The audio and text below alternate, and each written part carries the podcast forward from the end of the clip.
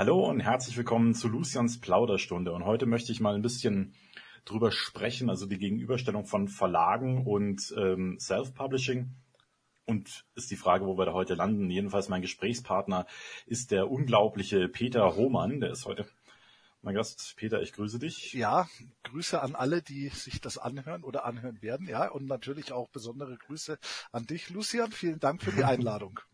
Ja, sehr gerne, es freut mich. Peter, du bist auch Autor und bist vor allem im Self-Publishing unterwegs. Das ist richtig so, ne? Ja, das hat sich so, sag ich mal, ergeben. Ich war anfangs immer, habe ich mich äh, bemüht, Verlage zu finden mit meinen Büchern. Das hat dann auch geklappt äh, nach einiger Zeit, und äh, hatte Verlagsveröffentlichung jetzt nicht bei den großen Global Playern, aber bei schönen, äh, netten, kleinen bis mittelgroßen Verlagen. Hab aber dann parallel auch mal angefangen, als das ganze Self-Publishing in Deutschland immer mehr wurde, habe ich mir gedacht, Mensch, du hast ein paar Romane noch und die sind eigentlich bereit, versuch's doch mal damit. Und das habe ich dann gemacht.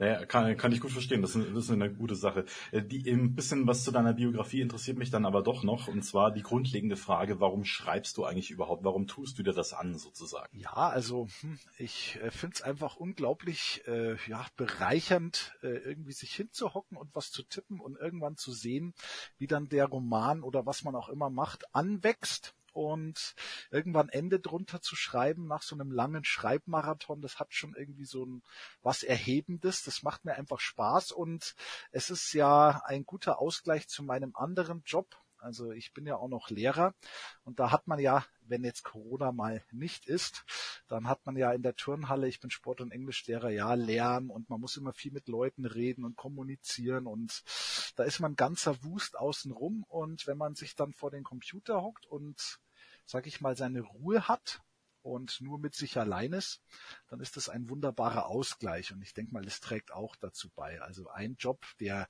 sehr kommunikationslastig ist, und ein anderer, der dann so im Stillen geschieht. Und äh, ich ja, das hat vielleicht auch ein bisschen was, du bist ja auch Fantastikautor, deswegen bist du ja vor allem auf meiner Liste.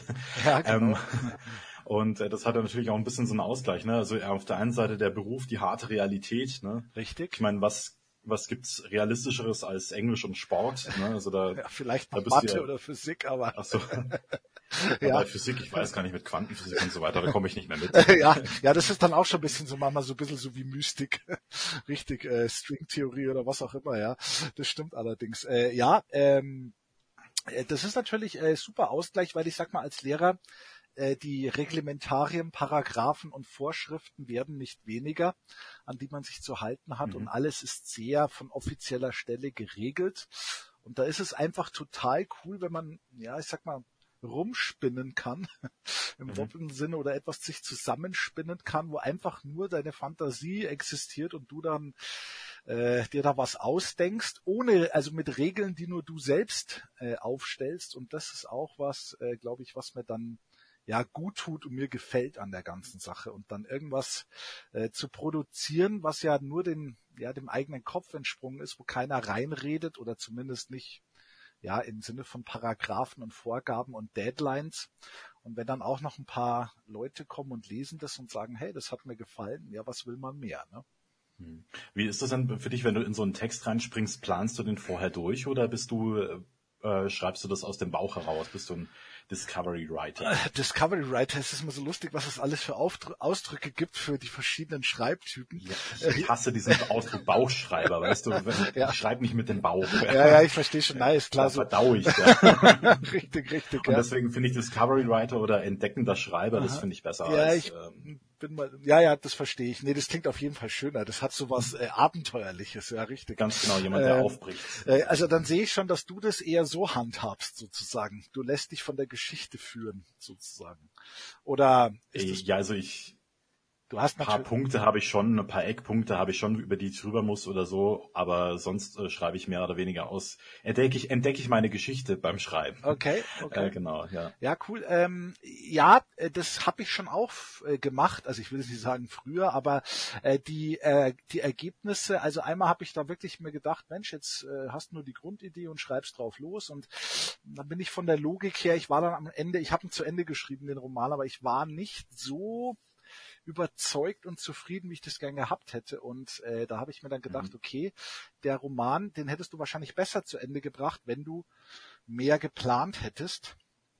Und dann ja. bin ich übergegangen, tatsächlich immer mehr, also jetzt nicht in extremen Äh, äh, Gefilden, dass ich jetzt jeden Dialog vorausplane und jedes, jeden Raum, den meine Figuren betreten, dass ich den vorher aufzeichne oder wie so ein Drehbuch. So krass ja. ist es natürlich nicht, aber ich bin jetzt schon eher, sage ich mal, Plotter als Discovery Writer, würde ich jetzt sagen. Aber bei den kleinen Szenen oder wenn da natürlich im Dialog ein witziger Spruch einfällt, den dann der, die Figur einbaut, das kannst du vorher dir auch manchmal schlecht überlegen. Ich weiß nicht so. Irgendeine lustige, ja, das kann man nicht planen. Genau, also eine lustige Szene da im Voraus planen, also hm, glaube ich, stelle ich mir sehr schwierig vor, gerade bei so kleinen Sachen, mal so ein lockerer Spruch, mhm. wo der Leser vielleicht mal kurz schmunzeln muss, aber so die großen äh, Eckpunkte oder das Ende oder die Twists, die vorkommen sollten, die versuche ich schon vorab mir zu überlegen. Natürlich, wenn es dann soweit ist und man ist so tief in der Geschichte drin, dann kann sich das natürlich schon auch so ergeben, dass ich dann was umbaue, äh, wenn es dann mir noch als noch sinniger oder logischer oder überraschender ja vorkommt. Ja. Aber ansonsten versuche ich mich schon so an meinem Plotgerüst, an meinem groben, sag ich mal, entlang zu hangeln. So machen. Ich mag es halt persönlich, wenn mich meine Geschichte überrascht. Wobei ich gestern zu meiner Frau gesagt habe, ich bin gerade in einem Buch und ich habe zu ihr gesagt, ab sofort pl- plotte ich meine Geschichten. Weil ich an so einem Punkt war, wo ich gedacht habe, wie soll ich das jetzt noch auflösen? Das geht ja gar nicht. Ja, ja also äh, äh, ich werde schon auch also von meinen Geschichten zu einem kleinen Grad überrascht. Wenn dann die Überraschung zu groß wird, dann sehe ich das entweder eher, eher, eher so als Bedrohung an. Dass ich dann tatsächlich nicht ja. mehr rausfinde, wie du schon gesagt hast. Ähm, aber natürlich, äh, die Spannung beim Schreiben, die habe ich schon auch. Also, aber ich muss tatsächlich sagen, ich mag es ganz gern, wenn ich so, weiß nicht, fünfzig Seiten vor mir habe, bei denen ich wirklich genau weiß, was eigentlich passieren müsste. Und dann schreibe ich das, klingt jetzt so, klingt jetzt so nüchtern, schreibe ich das nur runter. Und ich finde das eigentlich mhm. als sehr, ja, will fast sagen, entspannend, weil ich finde es sehr schwierig, beim Schreiben sich die Geschichte zu überlegen. Also das, da bin ich dann nicht so gut und ich merke auch, dass ich da mehr Rechtschreibfehler und lauter so Sachen rein, reinbaue. Einfach, weil die kognitive Anstrengung da irgendwie höher ist. Das merke ich dann auch im Resultat. Und auch der Sprachstil, finde ich, leidet dann bei mir, wenn ich da zu viele Bälle mhm. in der Luft halten will. Deswegen fällt es mir leichter. Ich äh, weiß zumindest so, ich habe das grobe... das grobe Navi angeworfen, das Navigationssystem, und dann fahre ich danach. Genau. Ja, nee, das, das kenne ich bei mir im Grunde auch so. Also beziehungsweise, dass ich halt, also ich muss halt immer irgendwas machen, damit meine Kreativität wächst, und dann erst, wenn ich die nächsten zwanzig, dreißig Seiten so im Kopf habe, wie die denn passieren sollten, dann setze ich mich auch hin und schreibe. Aber du hast schon recht, also ich muss im Nachhinein oft sehr viel überarbeiten, weil dann manchmal das, das Ende nicht mehr zum Anfang passt und so weiter. Also ich überarbeite auch bestimmt drei, vier, fünf Mal so lange meine Texte, wie wenn ich sie einfach die Rohfassung schreibe. Also deswegen. Okay, okay, Rohfassung schreibst du, okay. Ja, das ist auch wieder sowas, da bin ich irgendwie, ich kenne fast nur Leute, die mal Rohfassung schreiben. Ich bin so ein, ich weiß nicht, den Begriff gibt's wahrscheinlich beim Schreiben gar nicht, aber ich nenne mich immer so einen krassen First Drafter. Also ich versuche das mhm. äh, Manuskript, wenn das ist ich, auch ein schöner Begriff. Ja, ich finde den auch, den Begriff First Drafter, so knallharter First Drafter im Sinne von, ich ja. kann wirklich, also es ist ganz, ist so, äh, ja, letztes Mal hat äh, einer gesagt, ja, der innere Monk meldet sich dann, wenn ich zum Beispiel irgendwie die Szene schreibe und die die szenische Beschreibung der Stadt oder des Flusses oder was auch immer, die gefällt mir nicht. Und da finde ich, dass der Satz hakt oder die Struktur nicht so passt. Und dann höre ich sofort auf und wurschtel da so dran, lange dran rum, bis ich so ein Zufriedenheitslevel erreicht habe, wo ich sage, okay, jetzt gefällt's mir, jetzt kann ich weiterschreiben. Also es ist bei mir wirklich, äh, mhm. also ich versuche meine First, natürlich versucht man einen First Draft so gut wie möglich, aber ich bin kein Rohfassungsschreiber mhm. tatsächlich. Also ja. dass ich dann sage, äh, jetzt habe ich gar keinen Bock, die Burg zu beschreiben, ich sage jetzt einfach hier Beschreibung Burg und mach mit der Story weiter. Also das kriege ich überhaupt nicht hin. Mhm. Das geht nicht. Ja, gut. Das kann ich, äh, das kann ich verstehen, aber bei mir ist es tatsächlich so, dass ich also bei der Rohfassung versuche ich wirklich nur die Seite voll zu kriegen. Okay. Aber ich, äh, um, dass die Geschichte halt vorwärts geht, weil wenn ich sie halt gerade mir einschießt, dann muss ich auf der Welle reiten und äh, ich kann nicht aufhören. Also mhm. da kann ich auf solche Sachen keine Rücksicht nehmen. Okay. Aber da hat halt jeder seinen ja. anderen äh, Gang. Also ich kenne zum Beispiel von Ferdinand von Schirach, vielleicht kennst du den. Ja, ja klar, der, der Krimi genau. und äh, ja, im Fernsehen kommt da ja auch an alles. Ja, genau. Und er sagt halt, er schreibt am Tag wirklich nur eine einzige Seite. Und die schreibt er auch so lange, bis er voll zufrieden ist damit. Mhm. Und der wird auch so ein First Drafter sein, ja. sozusagen. Ja, wie gesagt, dieser Begriff, irgendwie gefällt mir der, so wie Discovery Writer dir gefällt. Finde ich auch cool, den Ausdruck. Ja, ja äh, gut, das mit einer Seite, das ist dann natürlich, oh Gott. Ja, also das wäre sogar, also das ist mir dann zu krass. Aber klar, mal, mal schreibt man mehr. Ich meine, man hat ja auch manchmal diesen Flow, wo es einfach funktioniert und wirklich die Sätze beim ersten Mal schon so sind, dass du denkst, wow, heute läuft's. Dafür gibt's dann auch genug Tage, wo es halt dann nicht so ist und dann wird's halt zu ja. so harte Arbeit. Also das ist immer so beim Buch, finde ich immer, es wird, es wird, je länger man dran schreibt, die Arbeitsbelastung im Sinne von, die Muße geht so ein bisschen zurück und die harte Arbeit kommt zum Vorschein immer mehr dann. Oh, ja. Bis es dann so zur Veröffentlichung und so, dann ist es echt so, ja, fast wie so ein Bürojob, wo man sagt, ha, hier muss ich noch abändern und da, Moment mal, wo war denn der Fehler? Und naja, du weißt, wovon ich rede. Genau. Ja, genau. Ich lache wissend. Ja, genau. Ja, weil, es, weil es genau so ist, ja. Was möchtest du vielleicht über irgendwie ein Buch, dein letztes, sprechen oder so? Ein bisschen was pitchen zum Feywind habe ich mir aufgeschrieben. Ja, ist genau. Gerade deine aktuelle Reihe, an der du dran bist. Richtig, das ist so, ja, da habe ich ja vor langer Zeit, habe ich das erste Buch geschrieben, dann war es bei einem Verlag, haha, Thema, mhm. dann lag's, also dann war es da zu haben und dann hat das alles nicht so optimal funktioniert und dann habe ich den zurückgenommen, irgendwann, wo der Vertrag dann wieder ausgelaufen war und habe dann gesagt, okay, machst es per Self-Publishing neu und dann ja, war schon irgendwie klar, Mensch, das Ende vom Einser, also eigentlich mussten Zweier schreiben. Und dann mhm. habe ich mich tatsächlich dann wieder an die Serie dran gewagt, obwohl die ursprüngliche Fassung ja, die ich bei Feywind den Einser geschrieben habe, ist glaube ich schon mal, ich weiß nicht, zehn Jahre her oder so. Also die allerersten habe ich natürlich überarbeitet und so viel ist da nicht mehr wie am Anfang, aber das begleitet mich schon sehr lange und dann habe ich den, äh, nachdem ich ihn selbst veröffentlicht hatte, habe ich eineinhalb Jahre später kam dann der Zweier. Und mhm. nach einem Jahr jetzt dann der Dreier. Und jetzt habe ich auch schon siebzig Seiten vom Vierer geschrieben, bin mhm. jetzt aber gerade dabei, äh, habe unterbrochen, weil ich ja eine meiner Verlagsserien da, die Ehre einer Garde, jetzt als Self-Publisher neu launche in diesem Jahr, im mhm. März. Also ich, das Skript habe ich schon, ich gehe es natürlich nochmal durch, es geht nochmal an Testleser, weil optimieren kann man immer, ne? Und ja. äh, so ist es, man ist eigentlich nie fertig, aber irgendwann muss man mal. Und genau, aber Feywind, genau so ja. wie gesagt, ist natürlich die Serie, die weiter wächst. Ehre einer Garde ist ja quasi fertig, die Trilogie, da kommt mhm. ja auch nichts mehr dazu.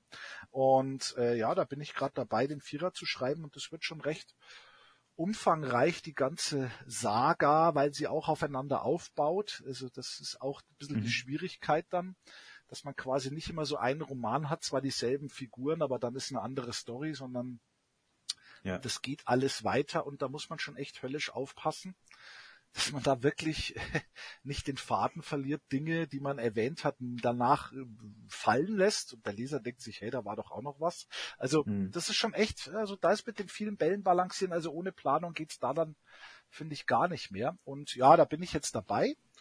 Und weiß nicht, wie lang sie wird, fünf Bände, sechs Bände, sieben Bände, ich weiß es nicht genau. Ich lasse mich, da lasse ich mich tatsächlich mal von meiner Story überraschen. Und äh, genau, das ist so momentan mein, da möchte ich mich wieder dran setzen und dann muss ich auch noch den zweiten Band meiner Krimi-Reihe schreiben. Ich habe mich ja auch ins Krimi-Genre vorgewagt.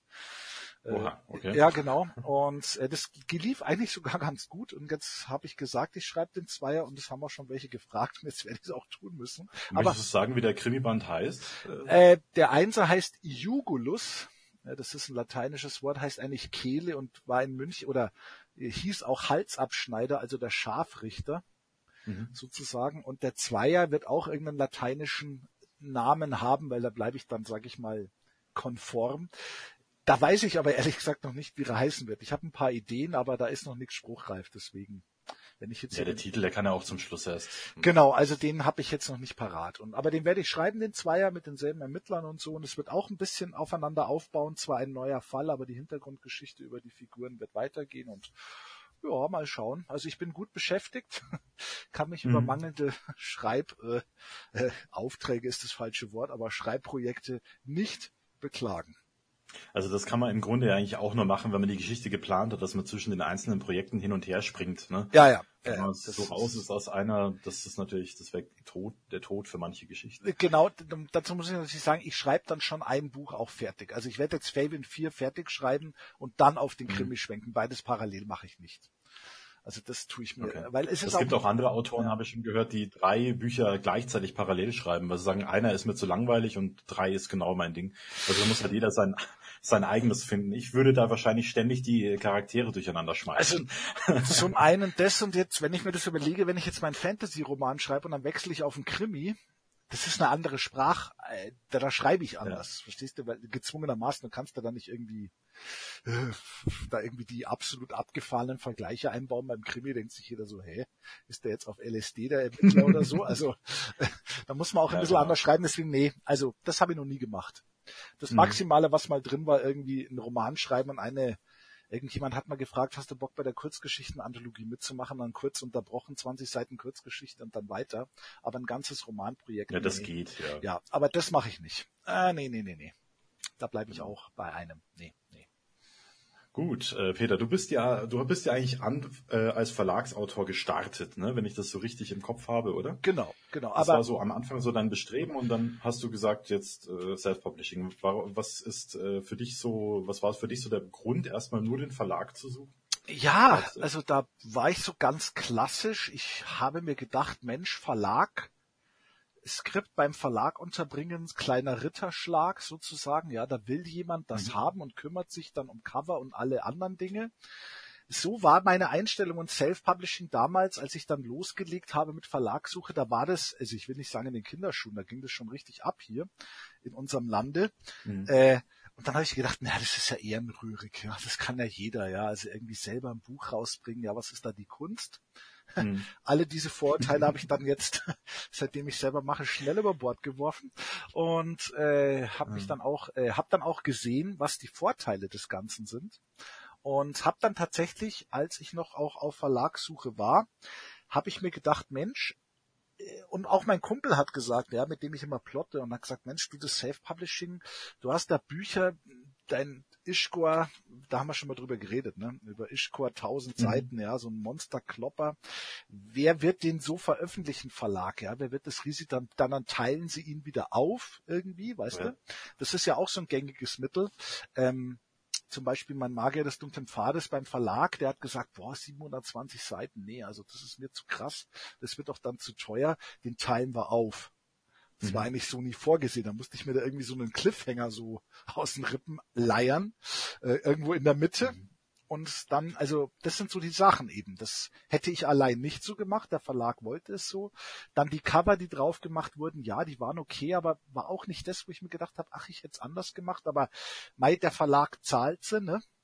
Ja. Wo, du kannst jetzt schlecht sagen, nee, nochmal neu, nochmal neu, nochmal neu. Ähm, ja.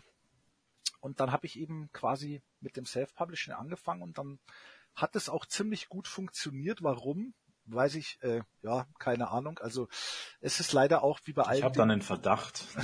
Ja, was denn? Ja, bitte sag ihn, weil ich weiß es nämlich nicht. Also es könnte, das könnte ein gutes Verkaufsargument, das du im Titel von Ishkor geliefert hast. Ach, du meinst die tausend Seiten Fantasy? Genau, also für die Zuhörer da draußen, der, der Ishkor heißt tatsächlich Ishkor, Klammer auf, tausend Seiten Fantasy, Klammer zu. Richtig. Das ist bei Amazon drin. Richtig. Und ich denke, das ist halt für viele auch so ein, so ein schlagendes Argument. So, ja, hier, da kriege ich was für mein Geld. Also das ist... Ja, für die vier neunundneunzig, ja, da musst du dich nicht quasi, musst du nicht Omas Silberbesteck verkaufen, sondern kannst du irgendwie ein Buch holen und hast dann mal ein bisschen Lesestoff. Mag sein, natürlich, war, habe ich mir gedacht, vielleicht zieht das, klar habe ich das deswegen reingeschrieben. Mhm. Im Endeffekt machen das andere auch wahrscheinlich und schreiben dann noch längere Dinger und warum das dann gut hingehauen hat, der Ishkor war so ein bisschen, sage ich mal, mein Türöffner, nenne ich ihn immer, so mal in die Welt rauszutreten, wo halt mal mehr als ein paar Dutzend Leute, die sagen, ja, ich kenne den oder ja, es kaufe ich mir von dem, sondern mal wirklich Leser zu, ja, dass Leser den äh, auch lesen, die ich nicht kenne und die einfach, wo dann auch eine gewisse Anzahl an Lesern kam. Und dann habe ich eben weitergemacht, habe ja, dann das diesen, gehört natürlich auch immer Glück dazu bei dem Ganzen. Das wollte ich gerade sagen. Also der Faktor Glück ist absolut nicht zu unterschätzen. Das geht nicht nur darum, dass ich jetzt, sage ich mal, eine Story von A nach B schreiben kann und dann irgendwie zum Ende komme. Ja, das kannst du auch, das können andere auch. Ja, so ist es. Äh, ich bin jetzt mhm. dann nicht Alleinstellungsmerkmal, dass ich toll schreiben kann und alle anderen nicht. Also daran liegt es ganz bestimmt nicht. Es ist viel Glück dabei und vielleicht, ja, man muss halt als Self-Publisher, glaube ich, einfach, aber das machst ja du bei deinen Büchern auch, deine Cover sind auch schön gezeichnet und alles, also da lässt du ja auch nichts anbrennen. Es gibt einfach ein paar Parameter, die man einfach als Self-Publisher mal einfach bringen muss, meiner Meinung nach, die gut sein müssen, und das ist Cover und Klappentext. Und ich sag mal, wenn dann die Leseprobe gut ist und dann nicht dann zehn Rechtschreibfehler auf den ersten zehn Seiten sind, dann dann hat man vielleicht mal die Grundvoraussetzung, dass man sagen kann, okay, es könnte was werden, aber auch das ist natürlich kein Garant, dass das dann hinhaut. Also es ist einfach viel Glück, muss man so knallhart sagen. Ja, ganz genau. Und immer produzieren, ja, das ist, das ist produzieren, ja, ist klar. Ja, also natürlich immer auch dabei bleiben. Also genau. Es ist halt teilweise auch oft, die Erwartungen sind sehr, sehr hoch, also an, an das an das Produzieren an sich. Also ich hatte mal einen, einen Vortrag gehört von einem B O D-Menschen, also Books on Demand, wo ja. ich veröffentliche. Ja. Und äh, der hat halt gemeint, ja, wenn man so Science-Fiction schreibt, sollte man schon alle drei Monate halt ein Buch veröffentlichen. Und ja, das, das finde ich halt ein bisschen krass. Ja, das ist schon, also ich meine, ganz ehrlich, da musst du das als Hauptberuf oder Vollzeit machen, weil, also ja. klar, du kannst das schon reinknüppeln, aber ich sag mal, was ich jetzt da inzwischen mittlerweile auch beim Self-Publishing, wir wollten ja so ein bisschen über Verlage, damit ich das Thema nicht aus den Augen verliere und nur mir da einen absabbel. Das ist ja, klar, die Produktionsrate beim Self-Publisher ist schon relativ hoch. Ja, man muss immer was liefern. Mhm. Man hat eine, ja, ich weiß nicht, auch wenn man seine Leser hat, ne, die wollen dann wieder was Neues und man hat keinen Verlag, der da irgendwo so Werbung für einen macht. Und äh, auf jeden Fall, ja, die Qualität muss stimmen und auch alles, was man so drumherum machen muss, das kostet mhm. auch schon unglaublich viel Zeit. Ne? Ja.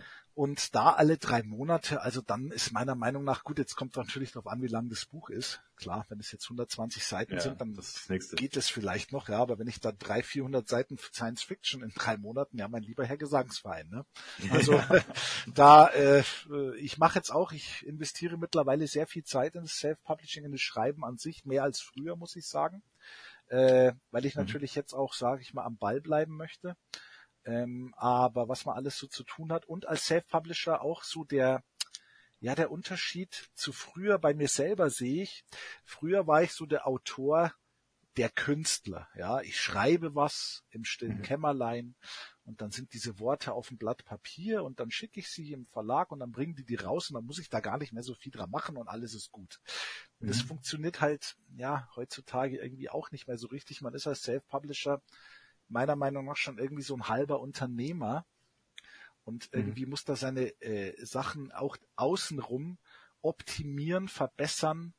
Äh, sag ich mal, man sollte in Social Media präsent sein. Man muss jetzt, ich finde es, also was ich dazu sagen will, ich finde es ganz furchtbar, wenn ich jetzt manche bei Instagram, die posten jeden neuen Satz von ihrem Manuskript und zeichnen dann Charakterbilder und posten die und da denke ich mir so, hm, das mhm. wird mir jetzt, also wenn ich das auch noch mache, dann komme ich ja mit, dann schaffe ich gar nicht mehr, das Skript zu Ende zu bringen. Ne? Natürlich muss man Werbung machen und ja. alles, aber ich glaube auch, die, ich sag's jetzt mal, die Profis, die schauen schon, dass sie ihren Roman schreiben. Natürlich machen die Werbung, aber ich glaube, die meisten Leser, natürlich hat man vielleicht so ein paar Die-Hard-Fans, haben manche Autoren, äh, aber den normalen Leser, der jetzt auf Amazon oder so mein Buch anschaut, den interessiert ziemlich wenig, ob ich da jetzt lange dran gehockt bin, kurz dran gehockt bin, mhm. ob ich eine Schreibblockade hatte, ob ich nette Charakter, ob ich Figuren gezeichnet habe oder nicht. Den interessiert das Endprodukt. Und wenn er dann sagt, jo, das taugt mir, die Leseprobe oder das Cover, dann klickt er vielleicht auf Kaufen oder Kindle Unlimited ausleihen oder was auch immer. Also ich mhm. glaube, das muss man einfach so knallhart sagen.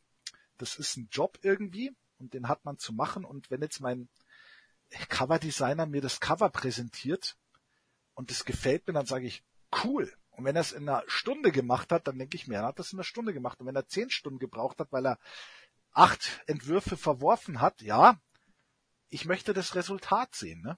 Und ich glaube, mhm. das ist da tatsächlich auch so. Also die meisten Leser, die werden auch nicht mit einem in Kontakt treten und eine E-Mail schreiben. Das machen zwar welche und das finde ich auch sehr nett und ich antworte auch immer, aber der normale, da gibt's noch hundert andere Autoren oder tausend, die finden sie auch gut oder wollen sie auch was von lesen. Der hat da gar nicht die Zeit, sich damit quasi aufzuhalten und der will auch nicht wissen, was ich da alles gefrühstückt habe und ob ich jetzt gerade irgendwie Kopfweh habe beim Schreiben oder nicht. Also ich glaube, das ist so...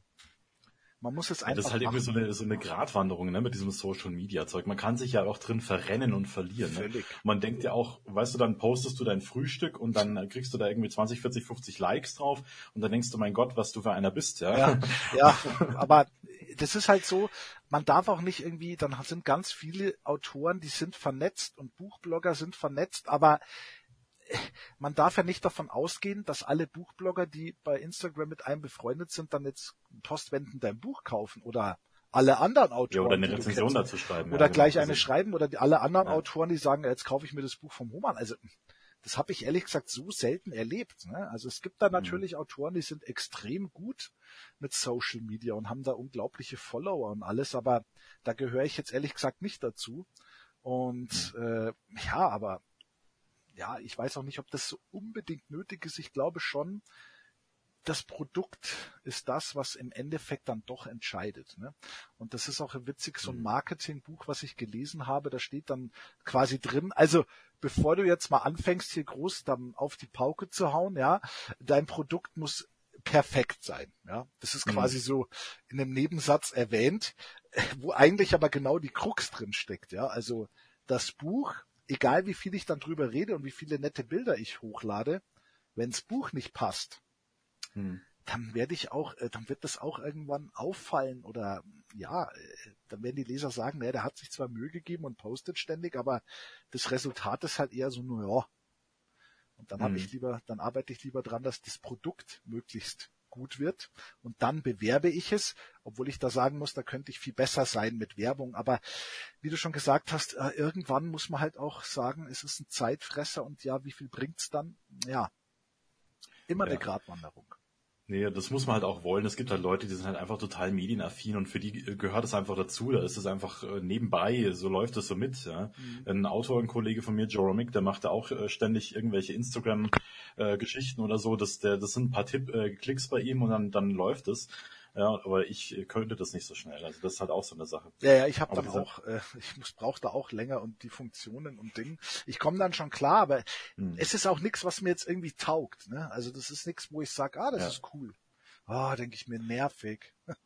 Und, und ich glaube halt auch in einem Social Media, wenn man sich drin verliert, dann sollte man auch eine gewisse Form von Authentiz- Authentizität sich bewahren. Also ja. wenn der Instagram einem überhaupt nicht liegt, dann bringt es ja nichts, wenn du ständig so verkniffene Bilder hochlädst. Ach Gottes äh, Willen. Ja, nee, nee, nee, nee. Dann genau. von dir selber. Was ist denn jetzt äh, die, die für dich so ein bisschen der, der gravierendste Unterschied beim Self-Publishing? Wir haben jetzt so ein bisschen drüber gesprochen, dass ja. wir ja eigentlich alle Fäden in der Hand halten, aber es ist ja auch noch etwas anderes und äh, das ist die absolute Verantwortung, die wir selber tragen. Also man, ich habe das in meiner Anfangszeit gerade von vielen Autoren gehört, dass ja, der Verlag, der macht das nicht so richtig und das ist so und so und, mm, und wenn man den Schuldigen sucht beim Self-Publishing, dann sieht man immer beim Zähneputzen im Spiegel. Mhm, richtig. Und genau. wie, wie ist das für dich? Wie empfindest du das? Also ja, das stimmt natürlich, die äh, absolute Instanz bist du selbst. Es ist aber auch wichtig, dass man sich noch irgendwie Leute, äh, ich sag mal, als Self-Publisher, klar, die meisten Arbeitsschritte liegen in deiner Hand, aber es ist schon wichtig, ein funktionierendes Team außenrum zu haben, das auch quasi Feedback gibt, kritisiert, äh, da gehören der Coverdesigner dazu, die Korrekturleser, der Lektor, Testleser, ganz wichtig, ja. Äh, mit der Zeit kann man sich die aufbauen. Ich habe so zwei, drei, die sind schon so meine ja Stammtestleser, manche auch vielleicht nur für gewisse Serien. Also ein, zwei, die habe ich für Fabian, ja, die glaube ich sind jetzt an meinen Krimis nicht so interessiert, ja, aber das ist okay. Und äh, dann mhm. natürlich auch äh, der Coverdesigner, all die Leute und dann hat man so mit der Zeit, wenn man das weiß man, mit wem man gut zusammenarbeiten kann, wer die Arbeit bringt, wer wo das Preis-Leistungs-Verhältnis stimmt. Ähm, ja, aber die Freiheiten als Self-Publisher, ja, die sind natürlich genial. Gerade was die Cover betrifft, habe ich gemerkt. Mhm. Da kann man wirklich viel machen und oftmals auch, ja, gerade kleinere Verlage haben auch dann oft nicht das Budget, auch bei Werbemitteln nicht. Ich habe mich zum Beispiel auch in dieses Amazon, äh, diesen, ja, dieses, ähm, dieses A D S, wie das, wie heißt denn das, dieses Produkt-Sponsoring da, habe ich mich eingelesen. Ich weiß, was du meinst, ja, dass du halt, ja, genau, das so für Klicks und Sponsored Products und so. Das sind dann alles so Dinge, mhm. und da habe ich mich wirklich, ja, schon recht reingefuchst. Oder dass du bei deinem Klappentext auf Amazon mal irgendwie, wenn du da manchmal vergleichst, wie der vom Verlag ausschaut, ist einmal so Blocksatz hingeklatscht, ne? Und weil sie vielleicht mhm. auch gar nicht das so eingeben können mit H T M L oder das gar nicht geht. Und du als K D P-Autor kannst da in der Buchbeschreibung, ja, kannst du ja ein bisschen mit H T M L-Code mal irgendeinen Satz mal dicker machen oder größer oder unterstreichen oder das, die Absätze schön machen, ne? Und deine anderen Werke auch noch draufpacken. Also das sind so die Sachen als Self-Publisher. Ich meine, ich beziehe mich jetzt natürlich sehr auf Amazon, weil ich den Weg gegangen bin. Ich gehe all in auf Amazon natürlich. Das kann man mhm. jetzt natürlich moralisch sehen, wie man mag. Aber äh, dafür ja, habe ich... Das ist halt ambivalent, das Thema. Ja. Richtig, das, da könnte man jetzt gleich noch einen Podcast machen. Aber genau, so, also so ist es bei mir. Und darauf habe ich mich auch quasi jetzt versucht, selbst zu optimieren, ja, dass die Prozesse laufen, dass ich weiß, was ich machen muss. Äh, natürlich hat man auch mehr Ahnung, wie man einen Klappentext schreibt als früher, ja. Mhm. Und wenn ich mir dann das anschaue, bei, bei manchen Verlagen war das auch so, ja, äh, schreibt man einen Klappentext, ja, dann habe ich denen gegeben, dann kam der eins zu eins oder kaum verändert dann hin. Und wenn ich den dann heute sehe, habe ich mir gedacht, so, na, eigentlich ist der nicht so toll, ne? Könnte ich jetzt besser. Und mhm. das heißt, ich will überhaupt keinen Verlagen, mit denen ich zusammengearbeitet oder so irgendwas in Abrede stellen oder vorwerfen, da irgendwie nicht richtig zu arbeiten. Aber einige Dinge mhm. kann man sich mit na, ein bisschen Fleiß und achtsam, wachsam oder aufmerksam sich äh, mal wie die anderen das machen und so weiter schon aneignen, so dass man, wenn man länger dabei ist, würde ich jetzt mal sagen, mit kleineren Verlagen, das kann man dann irgendwie auch so wuppen selber, mhm. sage ich mal. Ne? Ist eine Zeitfrage, aber dafür machst du es selber. Viel Arbeit, aber dafür ist auch dann mehr Ertrag, wenn es dann läuft. Ne? Das sind alles diese Dinge. Äh, natürlich würde ja. ich jetzt sagen, wenn jetzt ein großer Verlag, ja, Random House, Pieper, Blomvalley, Klett-Cotta, wer auch immer, die, äh, wie auch immer sie alle heißen, daherkommt und sagt, ja, wir würden jetzt gerne ein Buch veröffentlichen, dann würde ich nicht gleich sagen, na, ich mache jetzt Self-Publishing. Ne? Äh, aber es ist auch bei Verlagen so, bei großen Verlagen, es kommt schon sehr darauf an, in welcher Marketing-Sparte du bei denen dann auftauchst. Ne? Mhm. Bist du jetzt bei den Autoren, die bei Hugendubel, Thalia und Weiß der Geier äh, ausliegen, ja? Oder mhm. bist du auch nur einer, die halt im Setup drin sind, aber auch eigentlich nur im Internet erhältlich sind, weil du noch keinen Namen hast und was auch immer und da in, auch in keinen Buchläden wirklich ausliegst, weil die haben ja auch begrenzte Tisch, ne, Platz, also ja. da ist das dann immer die Frage. Das heißt, auch beim großen Verlag kannst du ganz sang- und klanglos als Autor abrauchen, ja. ja, und hast dann noch viel weniger Einflussmöglichkeiten als als Self-Publisher, ne? Mhm. Also. Beim großen Verlag rettet dich vielleicht der Vorschuss. Ja. Das mag sein, das mag sein, aber, aber wie weit glaub, die da was ich, zahlen, I don't know, mhm. ja. Ich bin halt auch so, weißt du, beim großen Verlag ist halt das Buch, das kommt raus und dann muss es laufen. Egal was ist. Ja, ja. Corona oder nicht, oder sonst irgendwas, oder wie Platz im Buchhandel und so weiter. Es Richtig. muss laufen. Und wenn es nicht läuft, dann bist du halt ein, erst ein gebranntes Kind beim Verlag oder ja, genau. so. Und deswegen ja, kommst genau. du halt da nicht weiter. Richtig. Also gut, ich meine, ich muss dazu sagen, äh, da musst du auch erstmal hinkommen, ja. Also ich will jetzt da nicht sagen, ja. Autoren, die beim großen Verlag sind, mein Gott, was macht's denn ihr für einen Irrsinn? Natürlich ist das cool und die können alle was, also äh, zweifelsohne, ja. ne? Äh, Nee, sonst wären sie nicht da, das ist ganz klar. Eben, die haben da auch Arbeit investiert und sind ja nicht einfach zur Tür reingestellt und sagen, so, ich habe mal aus Versehen, meine meine K I hat ein Skript geschrieben, hier hast du es. Also die haben das schon selber da auch ja. viel Arbeit investiert. ja. Äh, ja. Ist klar, man muss halt entscheiden, welchen Weg man geht. Jetzt bin ich mit dem Self-Publish, habe ich mich jetzt da so ein bisschen eingeschossen drauf.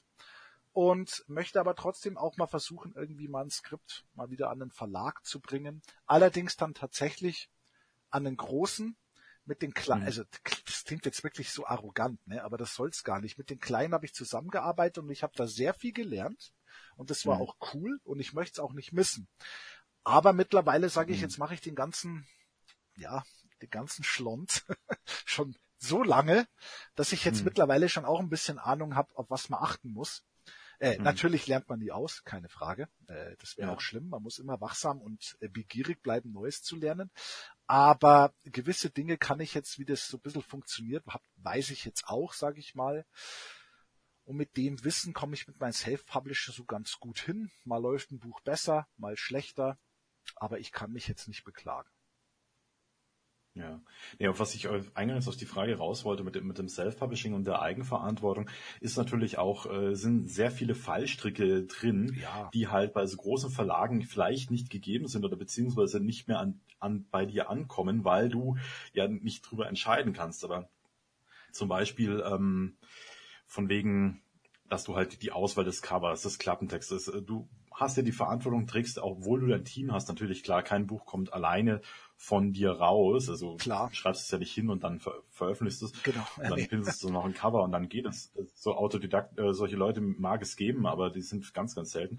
Aber du kannst natürlich auch totale Grütze bauen damit. Natürlich, du kannst es ziemlich vergeigen auch. Äh, hm. Das Problem ist, Self-Publishing, also ich sage mal, es ist einfach, eigentlich, hm. am Anfang meint man es. Es ist aber gar nicht so einfach, weil sich selber zurückzunehmen, wenn der Markt, du denkst dir so, oh, das Buch kommt an, dann meinst du es auch so, das glaube ich, könnte sich auch verkaufen, ne? Und oftmals ist mhm. leider, oder die Gefahr ist, dass Self-Publishing zu schnell Publishing wird, ne? Also mhm. hier so schnell und irgendwie, ach, es wird schon passen und so.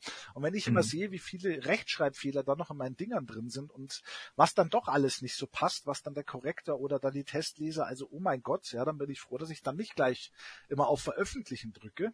Und ja, ja wirklich, also ja, klar, das ist einfach so. Und äh, ich bin Legastheniker, ich kenne das. Ja, okay, ja gut, aber dann hast du ja auch Leute, die dir helfen bei Frauen. Da muss das. Mein, ich habe ein Lektorat, ich habe ein bezahlen Korrektorat, also es eben, ist, äh, ja, genau. Klar, das muss einfach sein. Das, das muss einfach sein, weil du willst ja dann auch, es ist dein Baby und dann irgendwie nicht schlechte Bewertungen, was auch immer, weil da lauter Rechtschreibfehler drin sind. Ja, was vermeidbar wäre, weißt du? Richtig. Das ist ja, wenn die, wenn die sagen, jetzt die Story gefällt mir grundlegend nicht, mein Gott, dem kann ich dann auch nicht mehr helfen, weil es schon durch so viele Hände gegangen ist, aber natürlich. Rechtschreibfehler oder sowas, Grammatik, das wäre einfach vermeidbar gewesen. Richtig. Deswegen, da muss, darüber möchte ich nicht fallen, über den Strick. Ja. Genau, und es ist auch so bei Self-Publishing, ja, viele, die dann ihr erstes Buch geschrieben haben und dann veröffentlichen, äh, veröffentlichen, veröffentlichen es sie sofort, ja, oder sie es sofort, jetzt kann ich schon nicht mehr reden, mhm. äh, ja, ich sehe das immer so ein bisschen mit, hey, ich würde sagen, hey, Geduld, ne? Ja. Geduld. Die wenigsten, wie du schon gesagt hast, es gibt diese krassen Leute, die können vielleicht alles selber. Es gibt auch die krassen Leute, die sind so talentiert und können da gleich ein richtig geiles Buch schreiben. Es mhm. ist halt prozentual gesehen halt nur äh, die sehr, sehr wenige, ja. Es ist ja. halt so. Und wenn ich jetzt zum Beispiel zurückblicke auf mein eigenes Erstlingswerk, ja, gut, dass ich das nie irgendwo veröffentlicht habe, ja. Also wenn ich da jetzt nochmal durchliest, denke ich mir, aua, oh, Klischee, oh. Also, und der Satz war, ja. und mein, mein Gott, um Gott, wie reden die denn, ja? Und ich kann, ja. jetzt sind meine Bücher weit davon entfernt, irgendwie perfekt zu sein, ja. Man kann immer noch besser werden, aber wenn ich das Ding damals rausgeballert hätte, entschuldige mal, also da hätte ich wahrscheinlich mehr Leser verschreckt, als ich je gewonnen hätte damit. Ne? Mhm. Und wenn ich das halt so mache und meine, ich bin jetzt, habe jetzt einen Roman mal zusammengeklöppelt und irgendwie geht er schon und meine Freunde sagen, er ist toll und dann haue ich den raus, es kann halt auch übelst in die Hose gehen. Ne? Also ja. und dann denkt sich jeder so, ja klar, Amateur irgendwie so, na, der meint jetzt, er ist auch Schriftsteller. Also das ist alles mit Vorsicht zu genießen. Ja, ich bin so gestartet. Also mein, allererste, mein allererstes Buch, das, das war Strotze vor, vor Rechtschreibfehlern. Das Cover war jetzt auch nicht berauschend. Es war cool, aber es war nicht berauschend. Also es war, es war schon echt krass. Ja. Aber ich habe mir gedacht, lieber fängst du unvollkommen an, als dass du perfekt zögerst. Nein, das aber ist natürlich das klar. Das Buch ist halt jetzt in der ist halt jetzt in der dritten Auflage, um halt einfach das wieder zu korrigieren. Ne? Und ich hab, hätte mir wahrscheinlich, hätte ich so, so gemacht wie du, hätte ich mir wahrscheinlich sehr viel Geld gespart, um das hinzukriegen. Also ich glaube, das Buch hat mich bis heute etwa zweieinhalbtausend Euro gekostet. Okay. Allein das äh, immer wieder in, mit einem neuen Cover, ein neues äh, Korrektorat noch drüber laufen zu lassen, wieder zu veröffentlichen und so weiter. Ja, also ja. bis es jetzt so auf dem Markt ist, dass ich sage, okay, jetzt kann ich es den Leuten zumuten. Genau, du willst ja dann auch sagen, ne, fünf Jahre später, wenn jetzt deine besseren Werke, sage ich jetzt mal so, auf dem Markt sind und jemand möchte deine Backlist lesen, dass du dann nicht irgendwie Schweißausbrüche kriegst, weil du sagst, okay, der kennt jetzt die Trilogie, die ist okay, mhm. aber wenn er jetzt die andere auch liest, dann wird er sich wahrscheinlich denken, ist das wirklich derselbe Autor? Ne? Also da willst du halt dann auch nicht hin. Also deswegen, ja, schwieriges Thema. Ne? Also Self-Publishing setzt genauso viel, würde ich sagen, ja, Professionalität voraus wie beim Verlag veröffentlichen, weil du, weil du misst dich ja auch mit, du misst dich ja mit dem ganzen Markt, ne? Und da musst du ein gewisses Qualitätssiegel musst du irgendwie schaffen. Ne? Und äh, darum geht's. Aber ähm, ja, alles hat seine Vor- und Nachteile. Der Verlag zum Beispiel, ne, die haben dann Coverdesigner, die wissen, in welchem Genre du veröffentlichst und wissen, was dann so die gängigen Merkmale sind, die auf einem Cover erscheinen müssen. Ja, da wird dein Buch gesetzt, professionell, und da haben die sicher auch Marketingmöglichkeiten, organisieren die vielleicht mal eine Lesung. Ja? Das macht dann mhm. der Verlag. Vorteil, wenn es ein großer Verlag ist, ja. Bei einem kleinen Verlag, das sind ja oftmals ein-, zwei-Mann-Betriebe, die, mhm. die machen das auch oftmals nur nebenjobmäßig, ne? Also das ja. ist dann auch nicht deren Hauptjob. Und dass die dann natürlich Unsummen und unendlich viel Zeit in dich investieren können, das ist dann auch nicht der Fall, obwohl die, die ich kenne, die geben sich sehr viel Mühe und tun was, ne? Aber die Möglichkeiten mhm. als ein- oder zwei-Mann-Unternehmen sind halt nun mal begrenzt, ne? Und das sind mhm. deine als Self-Publisher auch. Ganz klar. Du kannst aber natürlich mit Beharrlichkeit und dran arbeiten und irgendwie gucken, dass du Arbeitsprozesse optimierst. Ja, schon ein bisschen was reißen, sag ich mal. Also es gibt da wirklich mhm. extrem erfolgreiche Leute, die wirklich, würde ich fast sagen, die verkaufen mehr und verdienen sicher mehr als Verlagsautoren, ne? Wenn's mhm. da mal läuft. Das glaube ich auch, ja. Also vor allem auch Verlag, ich kenne auch namhafte Autoren jetzt, die halt auch zu mir sagen, also allein von diesem Verlag, äh, bei dieser, von dieser Veröffentlichung, ich möchte jetzt keine Namen nennen oder mehr ins Detail gehen, aber allein von diesem Veröffentlichung könnte ich gar nicht überleben. Ich brauche noch was anderes daneben bei, ne? Also, ja, ja. Wo du einfach sagst, eigentlich, die müssten es ja eigentlich geschafft haben. Und du denkst, du stehst dann daneben und denkst dir, wow, okay, ja, also das nicht. Und dann hörst du wieder so einen Self-Publisher, ja klar, locker kann ich davon leben. Ne? Und ich mhm. fahre dreimal im Jahr im Urlaub oder noch mehr. Mhm. Ja, ja, dann, also das gibt es schon. Aber es ist halt wie in allen Dingen, ja, es gibt, äh, sag ich mal, nicht hunderttausend Messis und Ronaldos, es ist halt nur mal so. Ja. Äh, oder überhaupt in die Bundesliga zu kommen, ist schwierig genug und da muss man nicht mal, äh, und Messi zu werden ist noch schwieriger, um es mal beim Fußballvergleich mhm. zu lassen. Äh, die natürlich jetzt da ganz oben mitschwimmen und so, auch das ist ein sehr geringer Prozentsatz, aber das ist es überall.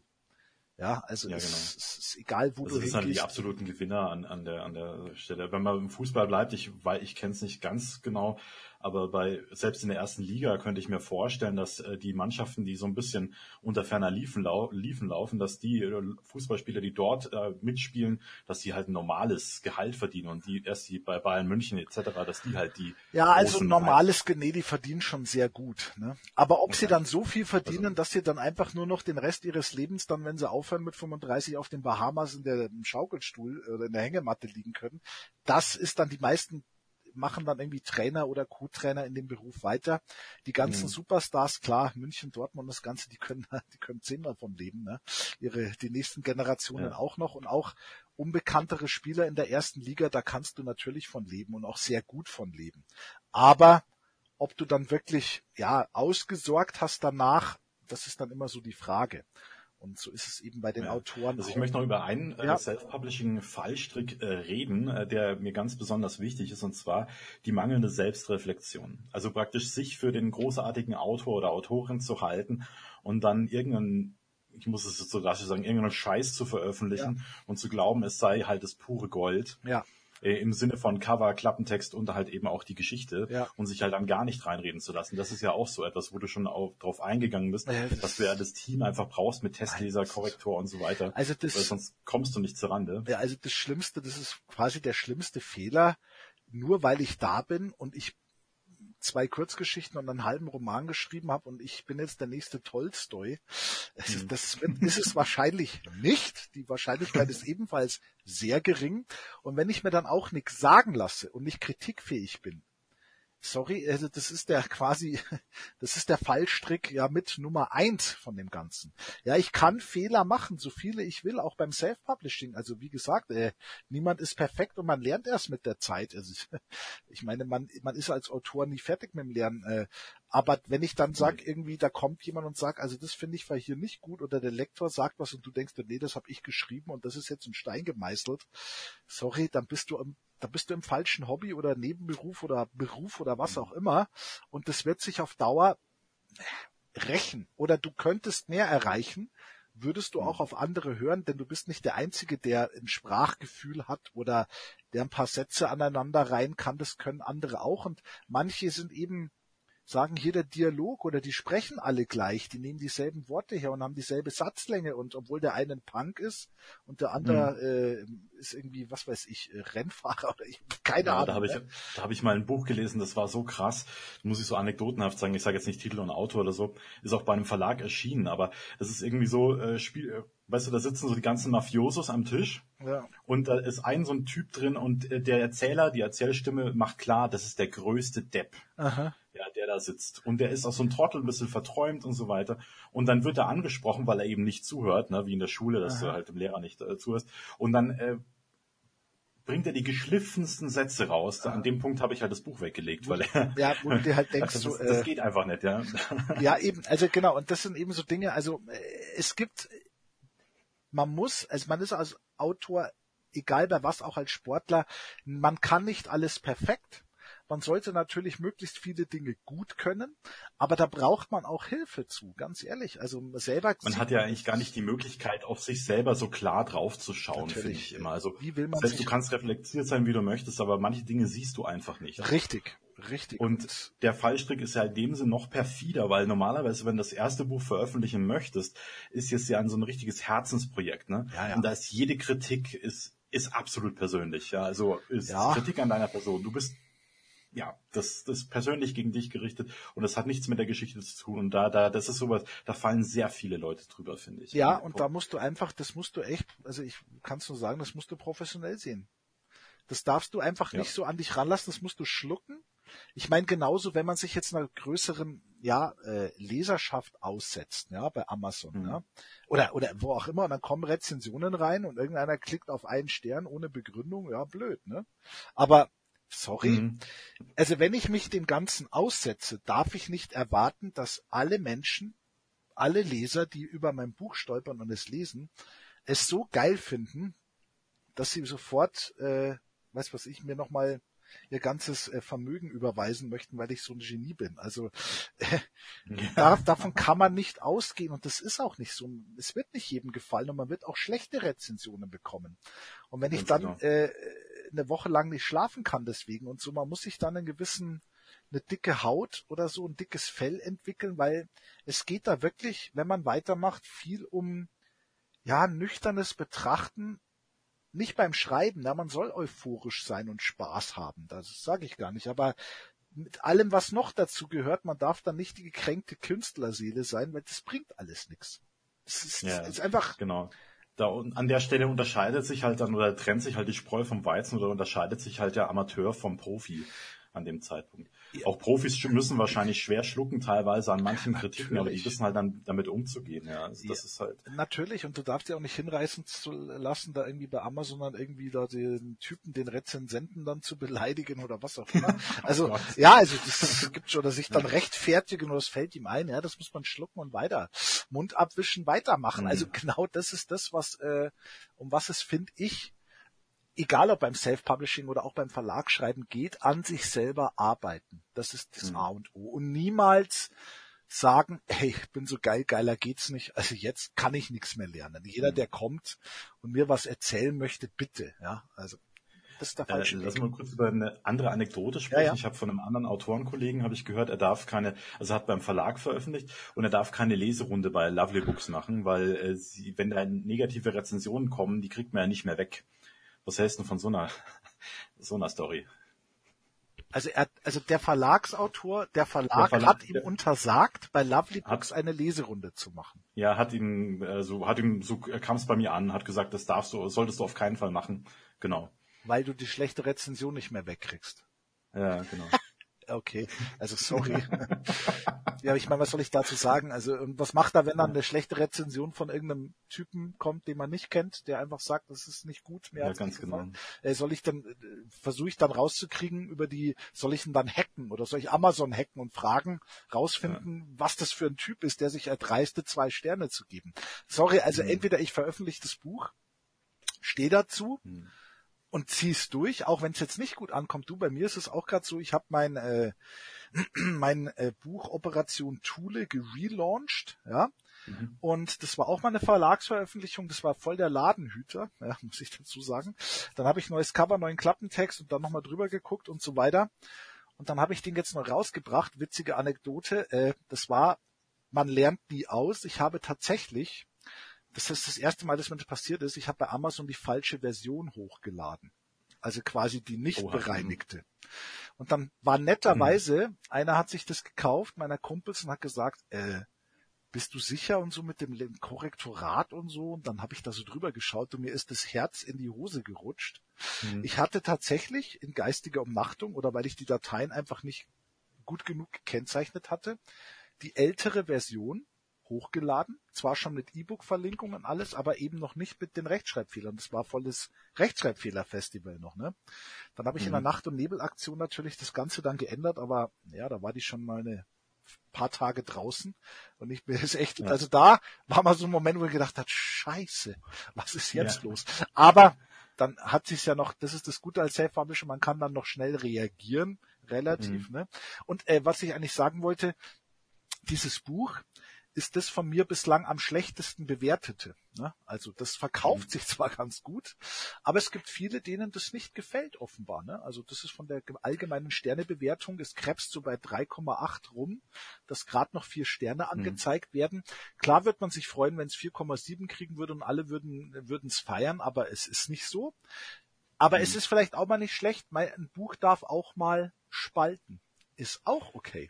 Aber Operation Thule ist ja so etwas, das spielt ja im Zweiten Weltkrieg, wenn ich den Klappentext richtig im Hinterkopf ja, ja. habe. Richtig, richtig. Und äh, das ist halt etwas, vielleicht äh, so etwas, was halt deine Fans da draußen äh, nicht von dir gewohnt sind. Das ne? kann so. natürlich auch sein. Oder da sagen, ah, Zweiter Weltkrieg mit Fantasy oder nordische Mythologie, das ist schon irgendwie krass und muss das sein. Und vielen ja, gefällt es auch nicht. Zweiter Weltkrieg und nordische Mythologie ja, ja. kann man ja nicht wirklich trennen. Ja, ja, natürlich. Und dann äh, gibt's auch S S und alles. Also ist jetzt keine Glorifizierung des Dritten Reichs, im Gegenteil. Aber Aber natürlich mhm. kommen Nazis vor und Wehrmacht und es wird, werden Schweinereien begangen und es gibt ziemlich harte Kriegsaction und dann driftet es so ab in die nordische Mythologie mit Fantasy-Elementen.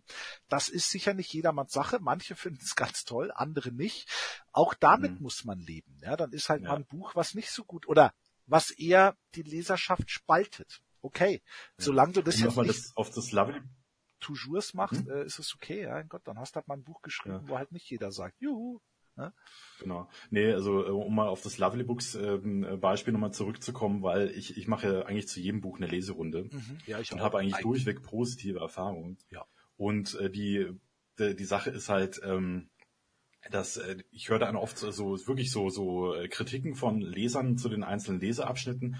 Und da denke ich mir, boah, du findest mein Buch ja total scheiße. Ja? Mhm. Und dann redet man mit denen so ein bisschen und dann äh, tauscht man sich aus, erklärt vielleicht auch manche Sachen so ein bisschen oder weist ein bisschen auf was hin. Ja. Und dann sind es oft die Leute, die halt wirklich die beste Rezension geben. Ja, aber also, das ist ja auch, äh, wie gesagt, ich finde diese Leserunden auch toll. Und als Verlag, ja, also Entschuldige, wie, wie ja. wenig kann ich denn, also ich meine, ich würde mich ja als Autor auch leicht verarscht vorkommen. Ne? Da nimmt der Verlag mein Buch, traut mir aber dann nicht zu, dass es bei einer Leserunde so abschneidet, dass irgendwie halbwegs brauchbare Rezensionen bei rauskommen. Ja, also hallo. Ja. Ne? Also, dann, ja, also entschuldige mal, also entweder, hey, entweder ich habe jetzt Eier in der Hose und sag, ich nehme es, wie es kommt, oder entschuldige, oder ich hab's halt nicht. Also äh. spricht jetzt auch nicht unbedingt als groß, äh, großes Vertrauen. Ich weiß nicht, ob es den Verlag heute noch gibt. Keine Ahnung, ob es jetzt großer oder kleiner, aber ich... Es, ich glaube, das waren ziemlich kleine. Okay, gut, aber, aber ganz ehrlich, das ist nicht, das ist unprofessionell, fertig. Und unprofessionell ja. ist schlecht. Nee, und das ist, das ist halt auch sowas, dass du halt... Äh, das ist aber ein Fallstrick, glaube ich, der der überall stattfindet, dass du als äh, Person, als Persönlichkeit dem Leser bitter aufstoßen könntest. zum Beispiel. Also das kann nämlich auch bei Leserunden halt wirklich passieren, weil oft, also ich lese oft Dinge bei Leserunden, denke mir, boah, scheiße, ja. Und das tut dann auch teilweise richtig weh. Und dann gehe ich erstmal, bevor ich überhaupt irgendwas mache am P C, gehe ich erstmal eine halbe Stunde spazieren oder so und komme dann wieder runter und dann schreibe ich erst zurück. Genau. Einen normalen, vernünftigen Satz. Man muss und, auch bei Kritik, man, also, ja. wenn man sich selber oder man möchte Profi werden, ne, dann gehört das einfach dazu. Nicht dann über, über emotional reagieren. Es geht hm. hier um ein Produkt und du setzt dieses Produkt einer Öffentlichkeit aus, die es auch irgendwie bewerten wird. Und hm. damit musst du leben. Und du kannst einfach nicht erwarten, dass alle nur schreien, geilstes Buch ever. Das ist, nee, das ist einfach die falsche Erwartungshaltung. Also es hm. ist toll, wenn manche dann eine Rezension schreiben und sagen, wow, lange nicht so was Tolles gelesen. Da freue ich mich hm. natürlich auch. Also ich bin jetzt keine Maschine, ja, die dann sagt, Dankeschön, ja, wieder fünf Sterne. Aber das ist, das ist äh, natürlich freue ich mich über ja. gute Rezensionen und äh, Lob und alles, aber ähm, das kommt nicht immer und es gibt auch welche, die äh, schreiben irgendwas in der Rezension, wo ich mir denke, so, äh, hast du schon das Buch gelesen? Aber da muss man drüber stehen. Ja, das, mhm. das ist einfach so. Es ist so. Genau. Ja, Peter, ich wäre eigentlich mit meinen Themen soweit durch. Hast du noch irgendetwas äh, Geistreiches zu sagen? Geistreiches? Noch mehr als in diesem Podcast ja, jetzt. Noch mehr, wollte ich gerade sagen. Ja, nee, halt so äh, ich, äh, ich habe mich ausgetobt. Das war sehr schön, wie immer. Ähm, eigentlich, also alle, die gern schreiben und so, ich glaube, das kannst du auch unterstreichen äh, oder unterschreiben. Der Anfang ist immer schwierig, aller Anfang ist schwer, man muss dranbleiben. Das ist wirklich Beharrlichkeit, ist das A und O. Aber nicht verbissen an seinem Konzept festhalten, sondern sehen, was andere machen, auf Ratschläge hören, mit jedem Buch dazulernen und einfach schreiben, schreiben, schreiben. Also ich glaube, das ist einfach das, was, das bringt einen am meisten. Lesen, schreiben, sich was sagen lassen oder auch mal sagen, es kommt Kritik. Ich höre sie mir zumindest an, auch wenn ich jetzt auch nicht jede Kritik gleich immer sage, da hat er recht, ne? Ich sag auch mal, na, das sehe ich jetzt schon anders, aber ich höre mir alles an und auch oftmals, also in mehr Fällen als nicht, hilft mir diese Kritik weiter. Mhm. Wenn wir wieder bei der Kritikfähigkeit sind und da muss man sich einfach ein bisschen auch persönlich, schadet es nicht, sich dann von seinem Text zu lösen, wenn er dann draußen ist und dann ist das Produkt da und dann darf das nicht gleich bis ins Herz schneiden, wenn mal irgendwie Kritik kommt. Das ist, es tut einem selber nicht gut, weißt du, also... Mhm. Man muss ja das länger machen, es ist ein Marathon, sage ich mal, lange, lange ja. dauert's. Es und so gewinnt man den nicht, wenn man ständig irgendwie den Puls hochjagt. Man braucht dann eine gewisse Routine, Abgeklärtheit. Ja, mehr wollte ich jetzt, aber ich habe es ja eigentlich auch schon gesagt. Genau, nee, ansonsten äh, gibt's nichts, außer natürlich, dass alle möglichst meine Bücher kaufen und lesen sollen, aber ansonsten... Ja, Ben, also ich werde deine, deine, deine Links und so weiter, ich schicke einfach nach noch die Links, die du brauchst, ich hau euch alle unten. Ja, alles gut, du, alles, nein, nein, das war jetzt eher das, alles. Und so weiter. Nee, klar, alles gut, danke, wieso, danke. Wenn die Leute, die haben dich jetzt kennengelernt, wieso sollen sie nicht auch mal was von dir lesen? Ja, ja, alles gut, nee, das, ja. äh, ich hoffe, vielleicht schaut mal ein paar drüber, würde mich freuen. Und äh, dir wünsche ich auch weiterhin viel Erfolg, Lucian, also, äh, vielen Dank. Und ich hoffe, wir sehen uns auch mal wieder auf irgendeiner Convention, wenn mal Corona jetzt hoffentlich irgendwann mal einer Vergangenheit angehört, an die man sich nicht gern zurückerinnern wird, mit Sicherheit, ja. äh, dass man sich mal wieder in Persona sehen kann, das wäre schon eigentlich ganz schön und mal wieder ein paar... Nein, das ist mir immer eine Freude. Ja, ja, auf jeden Fall, auf jeden Fall, gell? Gut, Leute da draußen, ihr habt es gehört, falls noch Fragen irgendwie sind, bitte einfach in die Kommentare schreiben, ich würde die an den Peter weiterleiten, wenn es denn soweit käme oder vielleicht habt ihr auch noch Lust, äh, noch ein ja, vielleicht hat der Peter auch nochmal Lust, zu einem speziellen Thema nochmal vorbeizukommen. Ja. Ich denke, du bist einfach ein wertvoller Gast. Ach, danke, ich kann danke. Einfach reden lassen. Das danke, danke. Ja, ich hoffe, es war jetzt nicht zu viel Gesa- äh, Gesaibel meinerseits. Ja. Ähm, nee, danke, ich bin gern wieder dabei. Es ist ja auch recht, äh, der Aufwand ist ja recht überschaubar. Man, mit der heutigen Technik ist es alles äh, ganz easy zu handeln, gell, Lucian? Ja, ja, also dann sage ich auch ja, an cool. dieser Stelle auf Wiederhören, auf Wiedersehen. Und ja, das Allerbeste für alle, die das hier hören. Ja, dann bis zum nächsten Mal.